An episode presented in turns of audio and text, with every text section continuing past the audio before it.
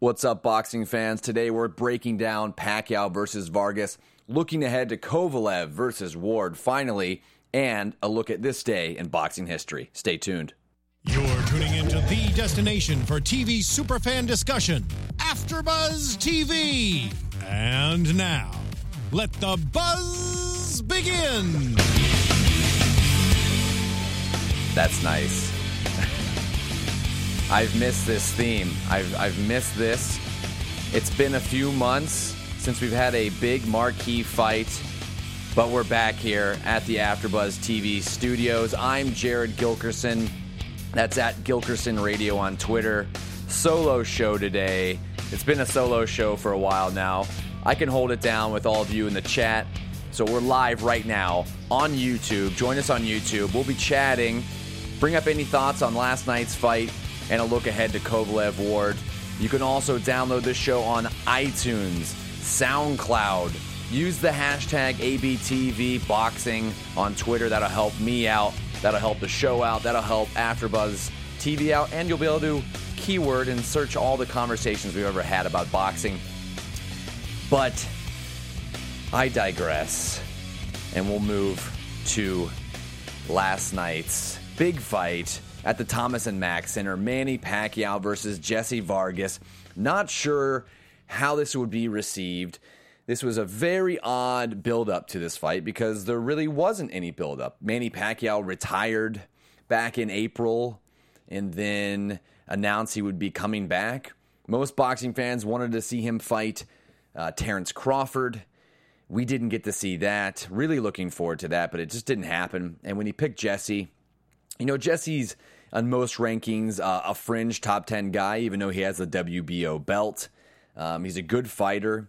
You know, Timothy Bradley beat him, and that was his lone loss until last night. After, you know, we'll break that down in a sec. But it was odd because HBO didn't want to pick up this fight because they wanted to uh, leave a few weeks open to the buildup of Kovalev Ward. So Top Rank said, the hell with them. We're going to promote our own fight. We're going to do everything. We're going to choose a broadcast team. And so last night we got Brian Kenny, Brian Kenny uh, Timothy Bradley, and Stephen A. Smith. And um, decent crew. Uh, I think you could do that with just two guys. Uh, I think you could do without Stephen A. Smith. Listen, he's a polarizing figure. You'll love him or hate him. I'm not a fan. But uh, let's jump into what happened last night. So we had Pacquiao last night, 58, 6 and 2, 38 KOs versus Jesse Vargas, 27 and 1, 10 KOs. Listen, um, we don't need to break this down round by round, but uh, I'll I'll tell you how I scored this fight. I scored this fight 118 109. Um, two of the judges also scored it 118 109 for Pacquiao. And one judge had it 114 113 for Manny Pacquiao. Uh, Bob Aaron, Bob Arum came out today and said how displeased uh, he was with that scorecard, and that is a bit concerning because, you know, I think the I think at best you could give Jesse Vargas at best four rounds, at best. So that'd be eight to four. So that wouldn't even be close. Um, to have it a one point fight, it's just it's not right. Manny consistently brought the fight to Jesse. Jesse was on his heels, moving back, moving back. Now, sometimes he was successful on his heels. Sometimes that jab worked. Sometimes the the hook to the body worked. That straight right hand hit flush. But what I took away from this fight last night was that in the first third of the fight, rounds one through four, Manny looked fast, he looked interested, and he looked a little mad. He looked mean. And a mad Manny Pacquiao is really fun to watch. So I was hoping that would carry over into the half, you know, the middle of the fight and then the last few rounds. Um, but of course, I, I ended up scoring rounds five and six for Jesse Vargas. He got back into the fight. Vargas was landing some really solid shots, a good jab, caught Manny off guard while he was fixing his trunks at one point, which was a great point that Timothy Bradley brought up in the fight. That uh, Manny has some ticks and some tells, and sometimes you can exploit those tells. Uh, again, in the sixth round, Vargas had a great straight right hand, uh, landed a, a solid jab, and I had it 58 55 after six. So, rounds seven and eight were, in my opinion, the most pivotal rounds in this fight. round seven, it looked like Vargas took the round off. It looked like he was kind of spent from winning the two rounds previous on my card. In round eight, Manny stole round eight in the last minute. It was a turning point in the fight. Vargas could have kept it semi close, but really couldn't hold on. Tried to exchange. He tried to exchange instead of picking his spots. When Vargas picked his spots uh, and wasn't too tentative, he could land flush on Manny. Uh, but instead, he got caught inside, tried to play Manny's game, and really, really kind of ruined his night, in my opinion, in round eight. Could have maybe stayed in the fight and kept it within distance of maybe making it a close fight. But then I, I had a, just a, a, flush. The last four rounds, I, I, scored for Manny. So 118, 109. Uh, the final punch stats, when you land 36% to 19%, Manny 147 of 409 and Jesse 104 of 562. You're going to win fights. Manny just at 37 years old, he'll be 38 next month, still looked really, really sharp in the ring um, against a belt holder in the welterweight division. That's great. So Manny has said that he doesn't he never carried his power very well from 140 to 146. He hasn't had a knockout in a number of years. So where do we go from here uh, with each fighter? We'll get Jesse Vargas out of the way. Jesse Vargas is, you know, a fringe top 10 guy. He's a really solid fighter. Uh, he hit Manny flush in a few different rounds. Was competitive at times. Uh, I think he can make a great fight with anybody in the welterweight division. So I support him. Give put him up against anyone in the top ten, anyone that you can. Keith Thurman, you know, uh, Timothy Bradley again. There's opportunities there. Garcia. But move on to the more interesting storyline. Manny Pacquiao. Where does he go from here? Um, it, it, seems like uh, retirement didn't really agree with him because at the end of the fight, Stephen A. Smith asked him what he wants to do, and he said, I'll, I'll fight who my team wants to fight. I, I, hate that answer. I hate when fighters don't just say what they want to do. Uh, he was trying to get him to answer, hey, Floyd Mayweather 2 or uh, someone else in the welterweight division, and Manny won't name names. You know, it's, oh, what's my team want to do? Of course, you want to fight somebody. You're a fighter. Don't you want to fight somebody? Don't you see someone that you'd like to, to be up against? But he really doesn't speak out about it. Um, in a perfect world, let's let's build this scenario. Manny Pacquiao, the best fight for for fight fans right now would be against Terrence Crawford at 140. That would be amazing.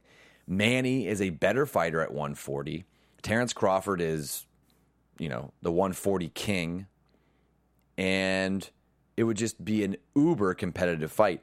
Manny isn't what he was five or six years ago, but he hasn't lost a lot. Um, but he has always he did lose his power. He's correct. He lost his power and he moved up to welterweight. That's where the money is. The money's at welterweight. But I think there's a lot of money that you could, could be made with Terrence Crawford. But once again, they float out Floyd Mayweather, and I'm sorry, I, I, I would be front and center. I'd be watching the fight as a boxing fan, but I really don't want to see those two fight again. Um, Floyd was there ringside this weekend, and you know, shrugged his shoulders when Brian Kenny asked what he thought of the fight, which was funny. But I don't know how you get a different result. Um, Manny is not going to knock out Floyd Mayweather, I don't think. And uh, you're just you're going to get a very similar fight, and I don't think it's needed. And a second fight that is not being talked about as much because this opponent has said he wants to fight once more, wanted to fight Miguel Cotto recently, was um, Marquez. And now I know Manny Pacquiao and and uh, Marquez have have fought four times before, but I would love to see a fifth fight because those guys have each other's number. You know that they're just so evenly matched through the years. And Manny's a little older, Marquez is a little older, so I think you'd see another action fight.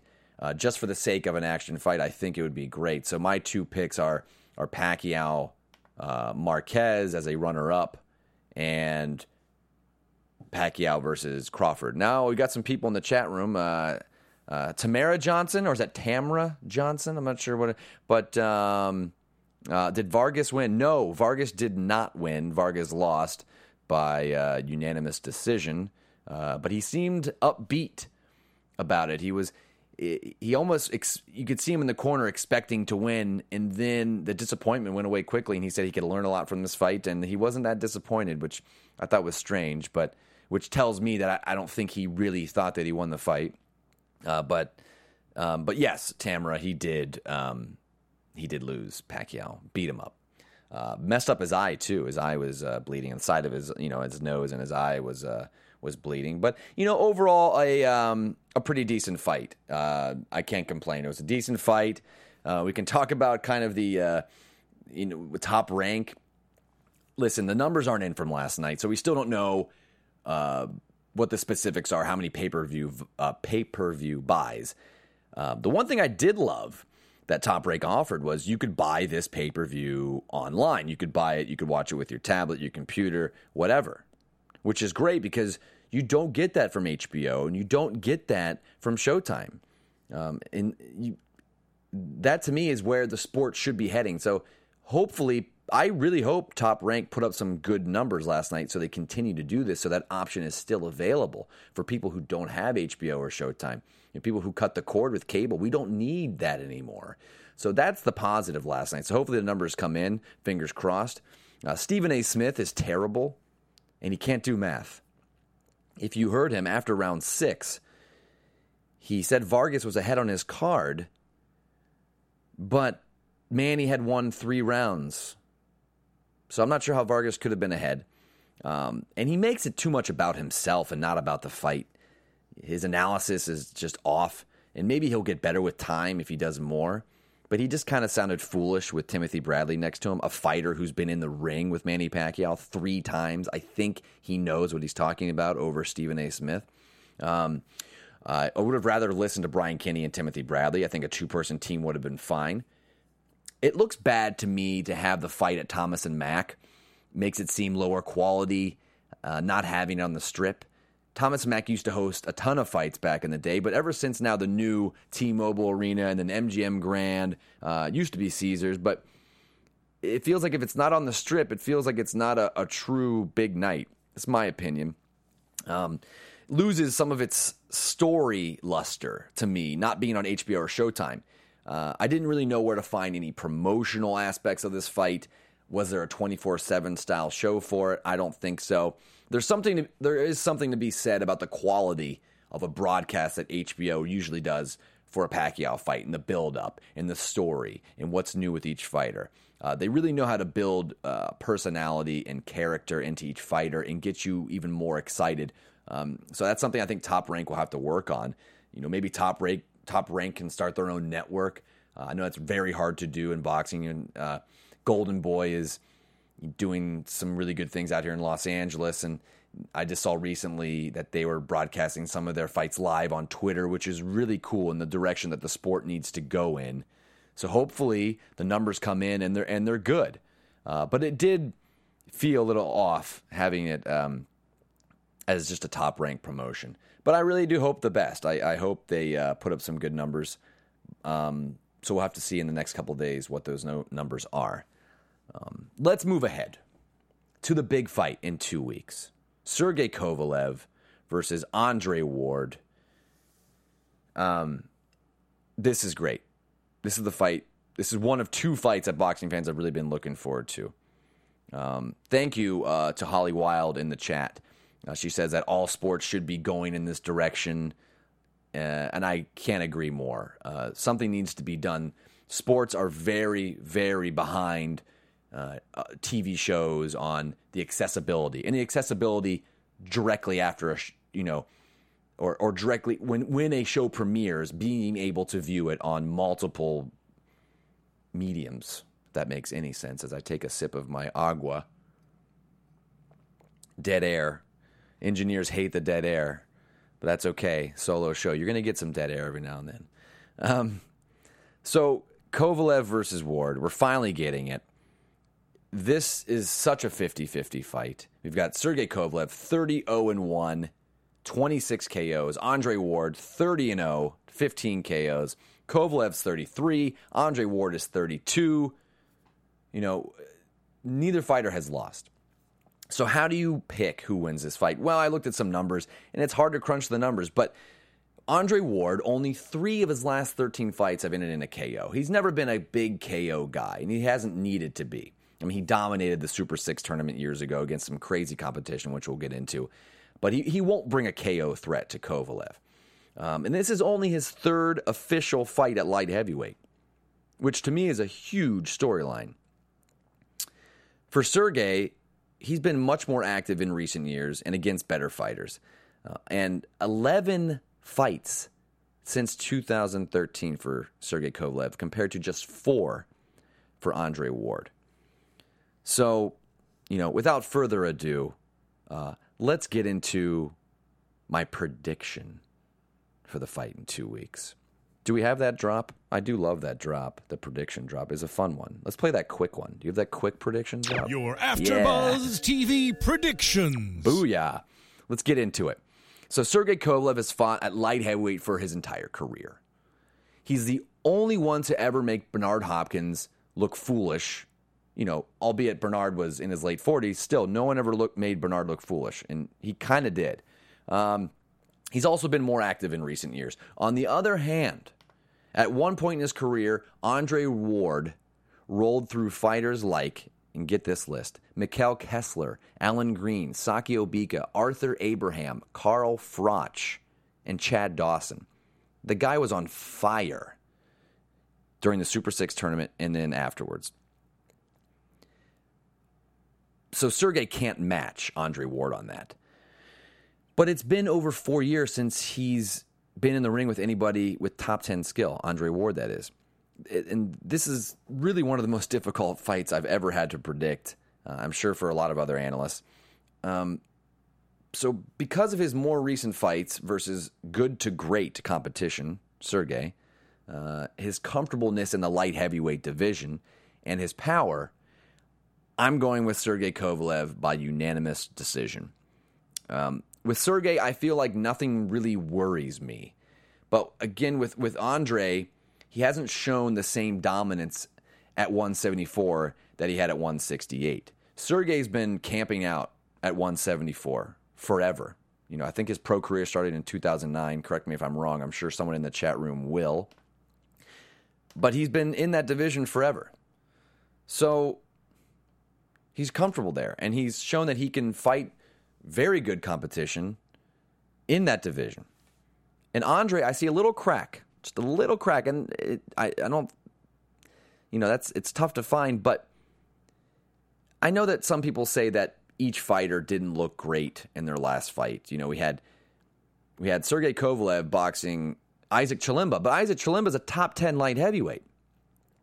Sergey was back in his home country, and there's some things there. There's in the history. I heard Kathy Duva, who promotes Sergey Kovalev, talk about how Evander Holyfield fought in Atlanta years ago and then had a really sluggish fight. So this happens, and you know you're getting your friends tickets and all kinds of stuff, and, and there's family and there's friends, so your mind's not on the fight. But he still beat up Isaac Chilemba, a top ten light heavyweight.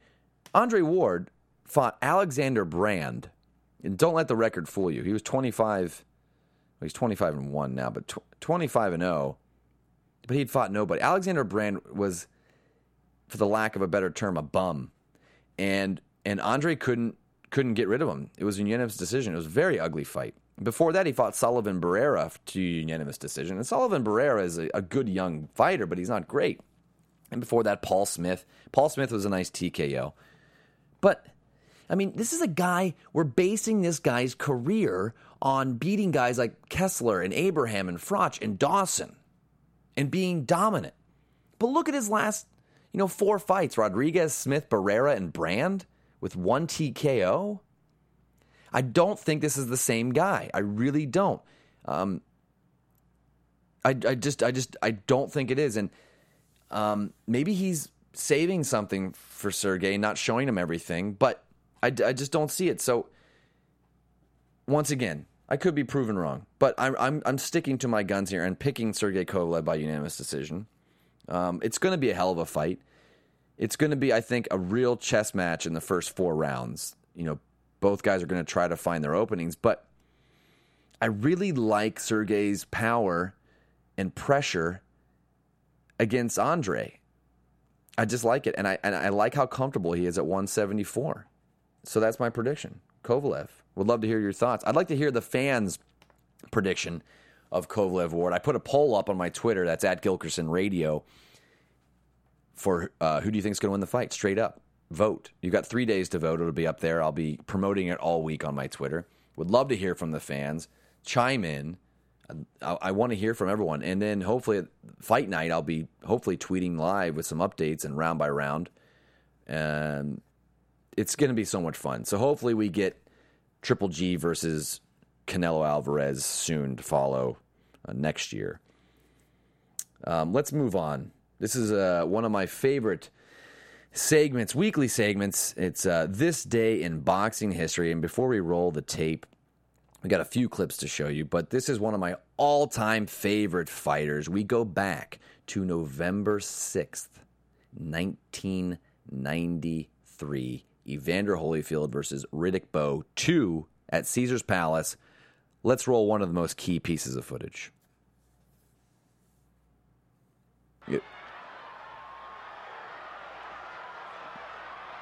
One of the most epic moments here.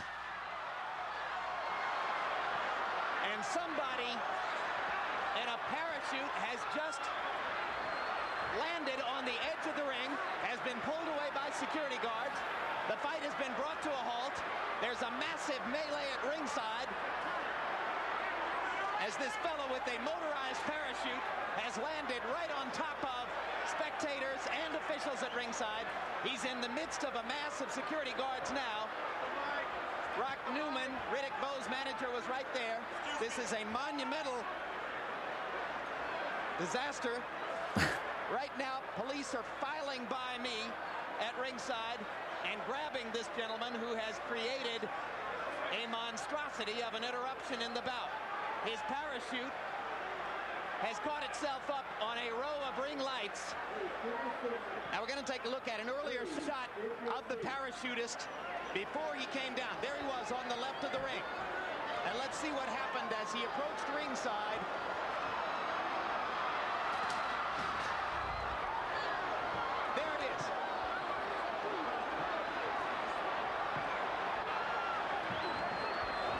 himself up right on the lights, as you see there, and his body landed on the ring apron right on top of a variety of people.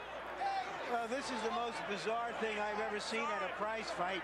And I've seen a few the thing so dangerous about this, it wasn't only a parachute. He's got some motorized exactly. It, it's a heavy up a lot of people. It's a heavy capsule under that parachute with a motorized attachment. There could have been a propeller there for all we know, George. All right, we'll turn that down. That was, uh, of course, 23 years ago to the day. And we, I just got sucked up in that. I, I hope we were full screen with that. It was just me staring at it, picture in picture would have been terrible. But uh, uh, it, that that's you're never going to see that again. I mean, that was outdoors at Caesar's Palace. We had the the fan man. It's the fan man moment. I had to show that part. Uh, there was a fight. We'll show we'll show the end of the fight here in a bit. But it, it just insane in the middle of the fight. I mean, this guy, I mean, no one was hurt except for Fan Man later on by some guys in, I think it was, I believe it was Riddick Bowe's corner, were beating the hell out of him. Um, but this, this, this, for lack of a better term again, this asshole flies into the ring with his motorized parachute or whatever the hell it was and, and, and almost made it in the ring. Could have hurt the fighters, could have hurt people at ringside, could have hurt people in the corner, you know, badly. Um, so I, I, don't mind if uh, some uh, Riddick Bowe's corner people took exception and yeah, knocked him around a bit. But that was a, a moment that um, that the boxing fans and myself will never forget. That was insane.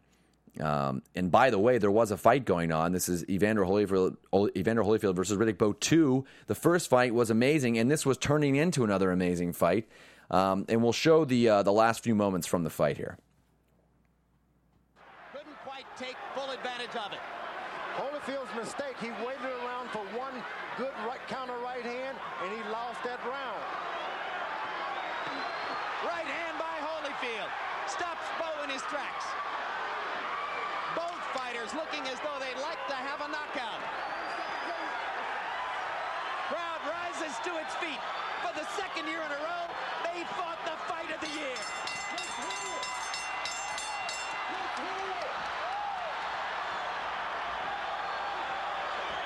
As Evander Holyfield gets tackled by his cornerman. That was a fun moment there.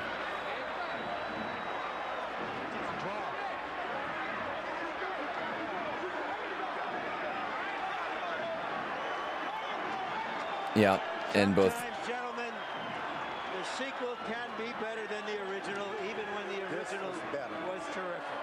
Thank you, Harold Lederman. Um, so that was the end of the fight. Uh, Holyfield ended up winning a majority decision, a, a hell of a close decision.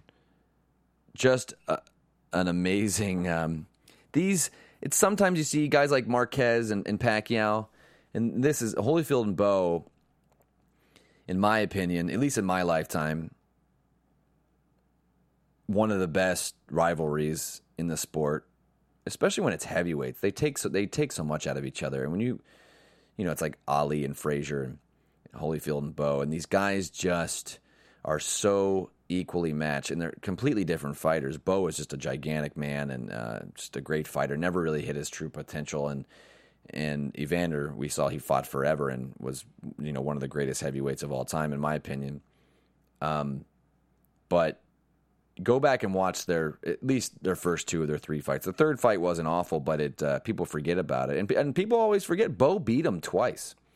Bowe beat Bowe had Holyfield's number, and um, you know he just never quite got there. But this this fight was uh, just.